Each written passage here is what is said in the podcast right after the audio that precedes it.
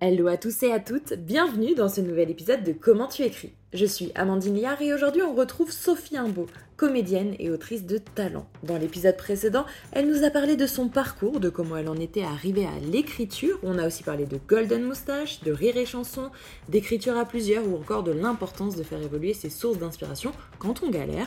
Bref, le mieux ça reste d'écouter la première partie de cet échange si vous ne l'avez pas encore fait. Et dans cette seconde partie, on parle écriture, structure ou encore méthode pour ne jamais se retrouver en panne d'idées ou dans un tête-à-tête un peu relou avec sa feuille blanche. Bon, on parle aussi d'outils pour notre créativité, de mind mapping notamment, et on entend même le barman faire son café derrière nous. Tu l'auras deviné, on s'est retrouvé dans un bar, assez cosy d'ailleurs, avec Sophie. Je te laisse justement t'installer confortablement pour écouter cet échange et j'ai quand même une grosse pensée à ceux qui nous écoutent en courant. Allez, big up à vous, place à l'épisode.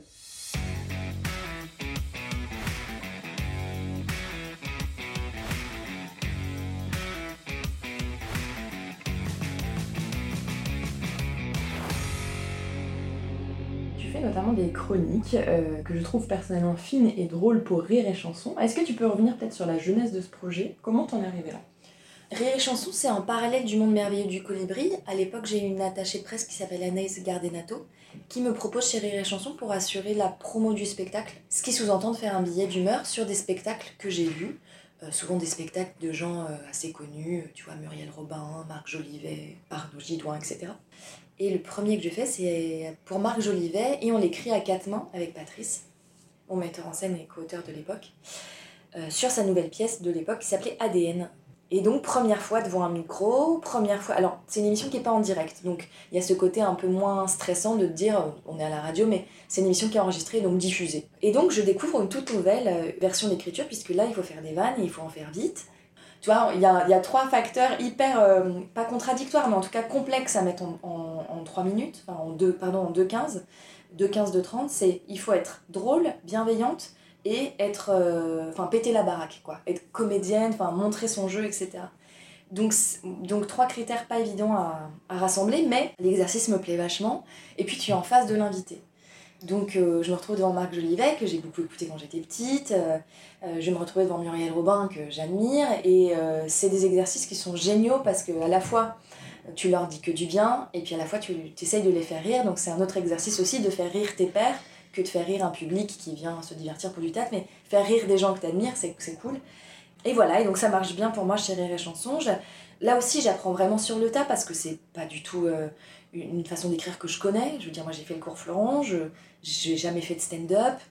Euh, je raconte des histoires, mais qui sont pas toujours rigolotes, enfin, qui sont rigolotes de façon globale, mais qui sont pas rigolotes euh, toutes les 3-4 secondes en tout cas. Donc j'apprends encore un nouveau mécanisme et euh, qui me plaît vachement parce que, étant quelqu'un quelqu'un d'assez organisé et d'assez rigoureux, je, je, découvre que l'humour c'est que ça, c'est que de la rigueur, c'est que de la, de la temporalité, de la musicalité, c'est une histoire de tempo que j'aime beaucoup et donc là, je me mets à écrire très différemment, c'est-à-dire que je suis chez moi devant mon ordinateur et je parle à voix haute pour voir si la vanne fonctionne.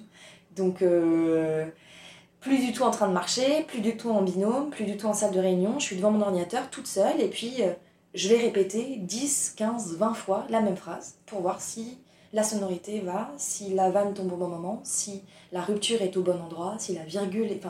voilà. Et je commence à découvrir ce travail d'écriture qui est très euh, minutieux et que j'adore en fait. C'est que on arrive dans le l'écriture précise et, et c'est assez jouissif au moment où tu as trouvé. Ça peut être très long. Hein. ça peut être vraiment très long de trouver la bonne phrase, la bonne formule, etc. Mais quand tu l'as trouvé, il y a ce truc là où tu l'as. Tu lis ta phrase, tu es ok, pour moi ça marche. Et euh, même si euh, peut-être que la blague va pas être euh, universelle et les gens vont se dire ah ouais c'est drôle mais c'est pas. En tout cas moi cette forme d'humour là me plaît et je la valide de mon côté et c'est assez chouette de se dire ok cette formule-là me plaît, me va, on passe à la phrase d'après. Donc c'est du travail de joaillerie presque. Un peu, ouais. Enfin, je, je me, je, j'ai pas la prétention de dire que c'est un travail d'orfèvre, mais en tout cas, et euh, moi c'est comme ça que je la trouve. Je pense que c'est beaucoup plus instinctif pour des gens qui sont habitués au stand-up ou qui ont l'habitude de tester sur des comédie clubs, euh, tu vois, plusieurs fois par semaine. Je pense que c'est une... Enfin, de toute façon, c'est comme tout, l'écriture, plus t'écris, plus plus, plus tu écris bien. Enfin, c'est comme tout, hein, c'est plus tu travailles, plus, plus c'est facile. Mais en tout cas, euh, cette musicalité, moi j'ai encore euh, j'ai encore besoin de ce travail à la table très fastidieux de me mettre à mon bureau et de parler à voix haute pour trouver la, la musicalité. Mais ouais, mais c'est top, enfin, moi j'adore ce boulot-là. Et il y a une notion d'entraînement euh, dont tu parles hyper bien, c'est le, le, côté en fait, euh, ben, comme dans l'écriture en fait, c'est bah ouais, pour écrire, faut écrire. Exact. et en fait, il n'y a pas de secret, c'est toujours travailler l'écriture, encore, encore retravailler. Là, en l'occurrence, c'est vraiment le écrire, c'est réécrire, avec vraiment cette notion de j'écris d'abord, ensuite je le teste à voix haute pour voir ce que ça donne, parce que effectivement il y a aussi une différence à, noter sur le travail de l'écriture quand c'est fait pour être lu euh, dans un livre par exemple, ou quand c'est fait pour être joué, ou quand c'est fait pour être entendu à la radio, et quand en plus on doit rajouter euh, des contraintes de temps, d'humour, enfin bref, c'est assez exceptionnel de, de, réussir à faire tout ça en 2 minutes 30, je trouve, hein, voilà. Est-ce que tu peux peut-être nous dire combien de temps ça prend pour euh, faire 2 minutes 30 de choses bah, Moi au départ, je, vais, je vais effarer les gens, mais ils vont se dire qu'est-ce qu'elle travaille lentement, mais euh, moi, au départ, je mettais 7 jours et je travaillais 2h30 par jour pour faire 2h30. Euh, j'y passais un temps fou. Maintenant, j'arrive à y passer 7 jours, mais j'y travaille 1 heure par jour. Donc ça fait 7 heures pour 2 minutes 30. Voilà. Donc c'est long. Pour moi, c'est un travail qui est long, mais euh, plus je plus j'écris, plus je me rends compte que j'ai besoin de maturation pour être contente de mon texte. J'ai besoin d'avoir une heure par jour où je m'y concentre pleinement et d'avoir la suite de la journée pour euh, laisser le cerveau infuser, même si j'y pense pas tout le temps bien sûr, mais d'avoir cette espèce de temps de latence où quand j'y reviens le lendemain, mon esprit est beaucoup plus clair, beaucoup plus, il a beaucoup plus de recul sur ce que j'ai écrit la veille pour me dire, ok, ça c'est efficace, ça ça l'est pas. Quand tu es, enfin pour moi en tout cas, quand je suis trop plongée dans l'écriture trop longtemps, mais ben, j'ai plus de recul et du coup, je vais peut-être trouver un truc super qui n'est peut-être pas forcément. Et inversement, je vais peut-être trouver un truc mauvais qui peut marcher. Et ce que j'aime beaucoup faire aussi à côté de, de, ce travail sur l'ordinateur, euh, très... j'ai besoin d'avoir une feuille sur laquelle je vais mettre, euh, comme une dissertation, mes axes de chronique. C'est-à-dire que je vais commencer en définissant l'axe central de ma chronique en haut de ma feuille. Et puis, je vais faire une dissertation sur l'axe. Petit 1, euh, je suis contente d'être là petit a, je, fais, je mets le petit b, petit c, et ensuite je fais un petit 2, petit a, petit b, petit c, et ma conclusion doit répondre à l'axe central.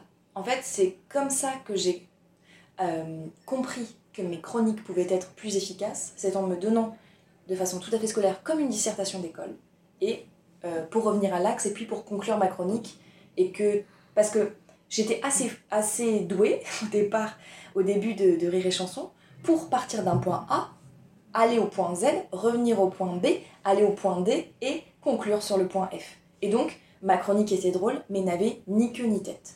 Aujourd'hui, j'essaye de faire une boucle et vraiment de clôturer, d'aller, d'avoir vraiment un sujet central et d'aller, de poursuivre mon axe jusqu'au bout. Et en fait, cet exercice de dissertation que j'ai autant éprouvé à l'école qu'en droit, où en fait il y a beaucoup, beaucoup, beaucoup d'exercices d'écriture en droit, en fait, euh, autant de la dissertation que du commentaire du de texte que des rédactions de plaidoirie, euh, avoir un plan, euh, un plan littéraire m'a vachement aidé à scinder et concentrer mes idées et aller à l'essentiel sur les vannes et sur le sujet. C'est trop bien ce que tu dis sur la notion de structure. Parce que, en fait, euh, on sous-estime beaucoup la structure, mais en journalisme notamment, c'est clé en fait. On a le concept de pyramide inversée, d'ajouter du contexte avec les 5 W. Bref, il y y a, des lois, il y a la loi de proximité, etc. Bref, c'est tout un agrégat euh, de, de, règles et de structures qui font que derrière, en fait, on va très simplement pouvoir savoir comment on va écrire. Euh, en récupérant la matière, évidemment, par des interviews, etc. Et ce que je veux dire, c'est qu'il y a une structure qu'on ne sent pas euh, toujours quand on la lit. Des fois, c'est marqué par des intertitres qu'on va voir, mais bien souvent, on ne le sait pas. Quand on le lit, on s'en rend pas compte. Mais la personne qui écrit a sa structure en tête euh, et que ce soit dans l'article de presse ou dans, dans pas mal d'autres de, formats. Et je pense que c'est aussi un point essentiel à évoquer, c'est la notion de structurer son travail aide derrière. En tout cas, comme tu dis, tu l'as très bien fait au début sans euh, structure, oui. mais c'est juste que effectivement c'est un peu plus complexe après pour s'y retrouver et pour cheminer sans doute. Et une fois que tu as appliqué ta propre méthode à toi, mais je pense que c'est hyper intéressant de pouvoir en fait, euh, c'est quelque chose qui va te servir d'outil en fait, c'est un appui même le jour où t'as pas d'inspi, etc., tu vas suivre ton plan et ça va t'aider. Tu, tu me dis hein, si je me trompe, mais c'est exactement ça. Et, c'est en fait, c'est le cadre de l'écriture, comme le cadre d'être de comédien, moi, m'aide vachement. Parce que, effectivement, le, le syndrome de la page blanche dans l'écriture, moi, je l'ai pas trop parce que très vite, je me dis, ok, j'ai pas d'inspiration, mais je vais mettre un cadre. Et rien que le fait de me donner un axe va m'aider à commencer un morceau d'écriture qui va probablement m'amener sur un autre morceau.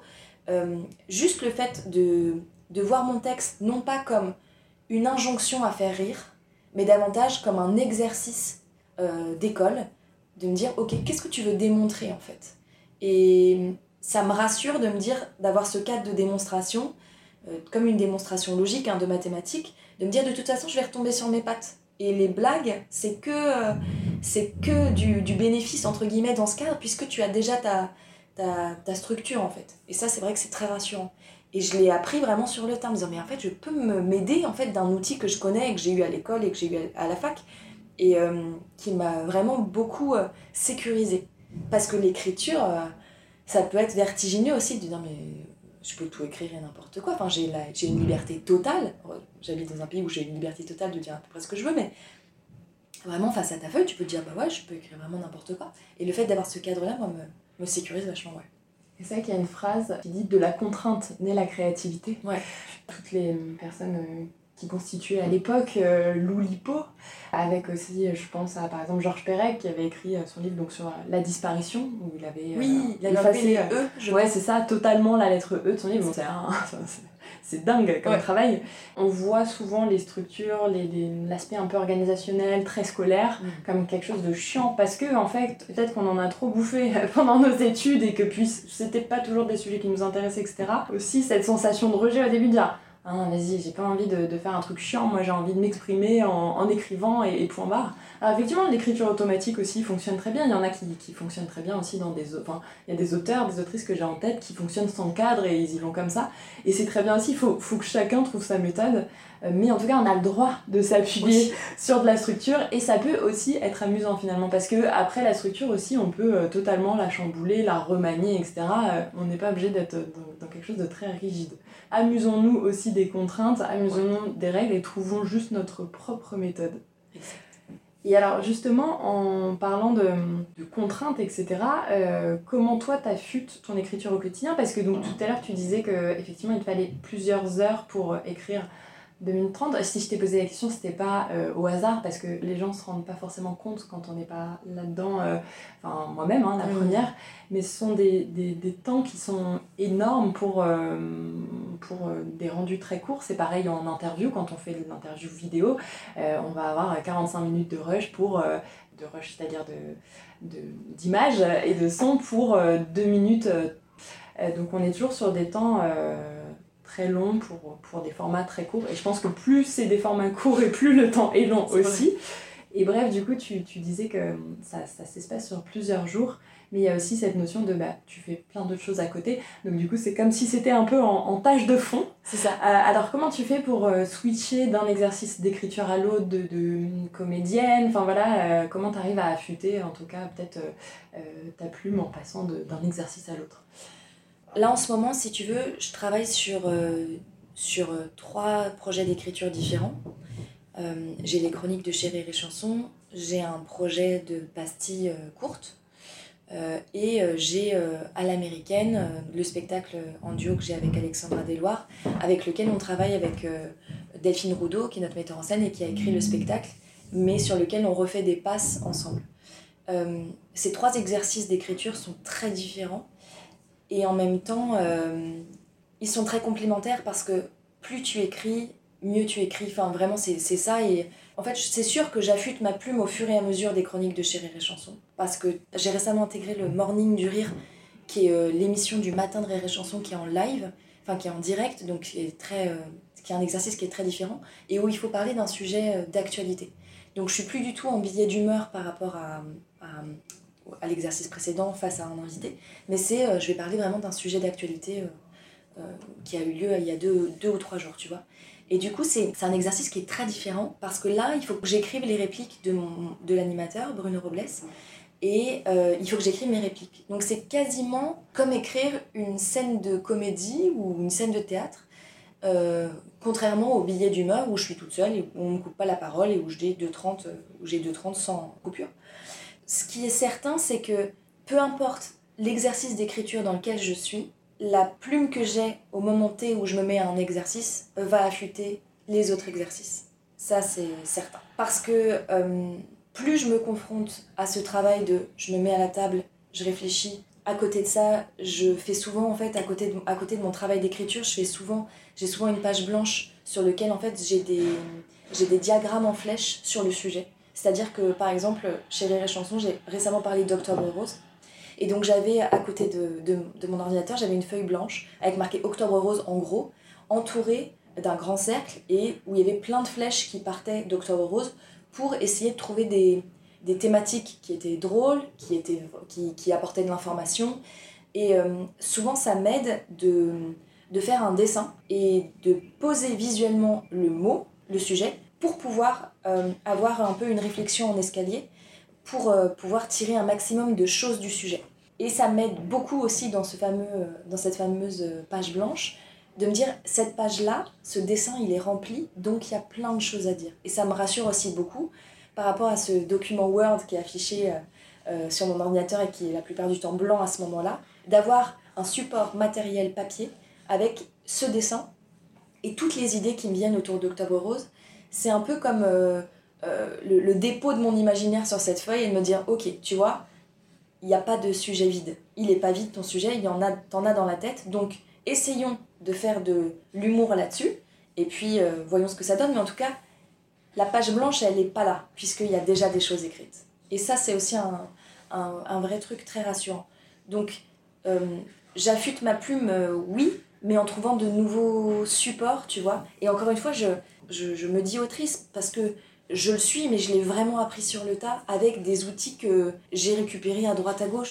Oui, j'écris, mais c'est quoi être auteur en fait? J'avais un vrai problème de légitimité, et j'ai appris vraiment à me déculpabiliser de tout ça. Et, et même si c'est un peu fastidieux, tu vois, je te dis, voilà, pour, euh, pour 2.30 de chronique, j'écris 7 heures, mais, mais, euh, mais j'aime au fur et à mesure euh, me dire, bah, j'ai appris sur le tas et de, de, de, de, me trouver de nouveaux outils. Je trouve que la, cette recherche, elle est hyper intéressante aussi dans l'écriture, de me dire, ah, mais je peux m'appuyer sur ça, sur ça, me faire un peu une petite mallette comme, une, comme la mallette de jeu que je me suis créée au fur et à mesure de mes années du cours Florent, tu vois, d'avoir une espèce de, mallette de personnage. Là, j'ai la sensation de, sur le tas, de me créer ma petite mallette d'écriture en me disant, tu peux prendre la dissertation, tu peux prendre le dessin, et d'avoir un peu ce, cette petite mallette avec moi. J'adore, c'est euh... hyper visuel ce que, tu, ce que tu dis, et vous la voyez pas, mais elle fait des grands gestes en plus pour euh, illustrer ses propos, moi j'adore. Tu parlais d'une technique euh, qui est très pratique aussi, pour ceux qui euh, qui se reconnaissent pas dans la méthode euh, très scolaire par exemple de la disserte euh, c'est le mind mapping. Enfin, ah c'est ça. c'est ça. Merci. Merci c'est ça ça s'appelle le mind mapping. Et c'est justement de, de mettre en fait euh, le mot au milieu de sa feuille de faire des, des petits ronds autour de mettre des flèches de mettre des mots en accord avec ce mot là qu'est-ce qui nous inspire etc et d'aller chercher d'autres idées grâce à ces mots euh, dièses entre guillemets euh, je vous invite à regarder sur internet ce que c'est un peu plus concrètement. Il euh, y a plein plein d'articles là-dessus, des bouquins, enfin il y a plein de choses. Et je pense que c'est une technique aussi qui est pas tant que ça utilisée et connue. Enfin il y, en a hein, qui le connaissent, mais euh, peut-être que vous allez la découvrir. Et en tout cas, je vous invite à l'essayer peut-être pour voir dans une approche un peu créative si ça peut euh, ajouter quelque chose à votre travail d'écriture aussi parce que en fait tout est complémentaire. C'est à dire c'est ce que tu disais avec la représentation de la mallette avec des outils. C'est le côté en fait euh, c'est pas parce qu'il y a quelque chose qui marche à l'instant T que l'instant d'après ça va marcher. C'est ce que tu disais tout à l'heure avec euh, le fait d'aller se balader une fois. Enfin voilà. Il faut trouver ce qui fonctionne pour nous en fait à un moment quand on n'arrive pas à être en mouvement parce qu'on se sent complètement stoppé dans son écriture.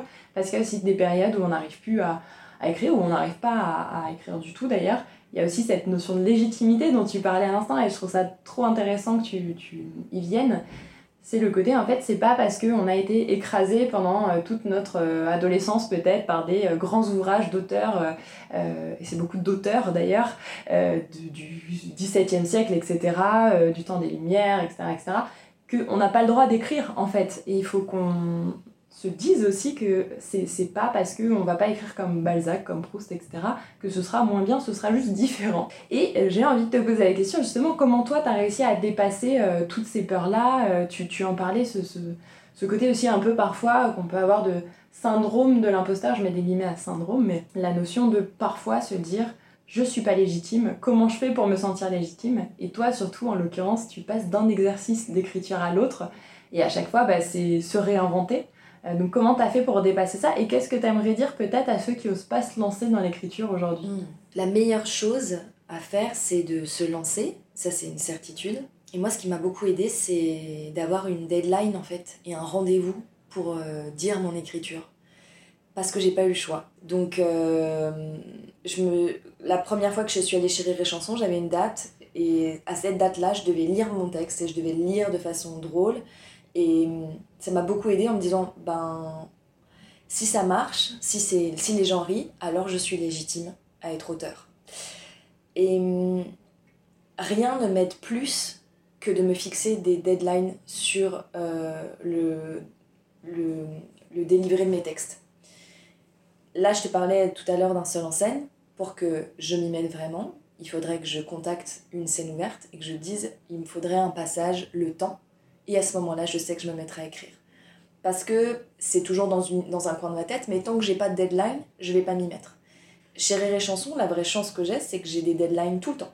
Donc euh, je suis obligée de m'y mettre et je suis obligée d'être productive et je suis obligée de me mettre à mon travail, à mon bureau, pardon. Et pour ceux qui osent pas le faire, qui osent pas écrire ou en tout cas qui se sentent pas légitimes, le conseil le plus pragmatique qu'on m'ait donné et qui a vraiment marché pour moi, il est aussi simple que mes pieds, mais c'est commencer, commencer, commencer. C'est tout en fait. C'est à partir du moment où vous posez un mot sur votre feuille, vous êtes en train d'écrire. Et ce que je disais tout à l'heure, et enfin ce que je trouve, enfin moi en tout cas ce qui m'a beaucoup aidé, c'est que j'ai une amie comédienne qui m'a dit euh, un jour, euh, plus tu parleras de quelque chose qui t'est personnel, plus ce sera universel. Et il s'avère que c'est vrai, là, vraiment à 90% du temps. Si vous avez en fait, et puis surtout en fait, il faut que l'écriture ce soit une envie. En tout cas, je, je crois qu'il faut pas que ce soit dicté par euh, c'est comme euh, moi j'avais une lubie, je voulais absolument jouer du piano, je me disais ah, j'ai trop envie de jouer du piano, mais est-ce que j'en avais vraiment envie? Je suis pas sûre. Alors que si c'est une envie profonde, alors il faut pas s'empêcher de le faire. Voilà, je crois que c'est ça ce que je dirais. Ben, merci beaucoup euh, pour, euh, pour tout ça. Cette phrase aussi, là, tu, tu en parlais, elle, est, elle est forte, je trouve, sur, sur le côté plus c'est personnel, plus ce sera universel. Ouais. Orelsan dit dans ses textes notamment que en fait c'est tout ce qu'il à personne qui met dans, cette, euh, dans ses textes et c'est ce qui remplit des salles. C'est dans l'une de ses chansons. Et je trouve que ça marche très bien et c'est un peu aussi, euh, euh, j'ai cette, cette, phrase en tête aussi de pour faire un film il suffit d'un truc qui filme.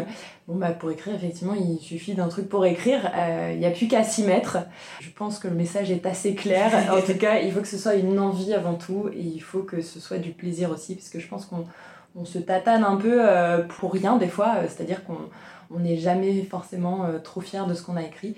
encore une fois, écrire, c'est aussi réécrire. Donc, en fait, si c'est mauvais aujourd'hui, c'est pas grave, demain ce sera mieux. on peut peut-être conclure là-dessus.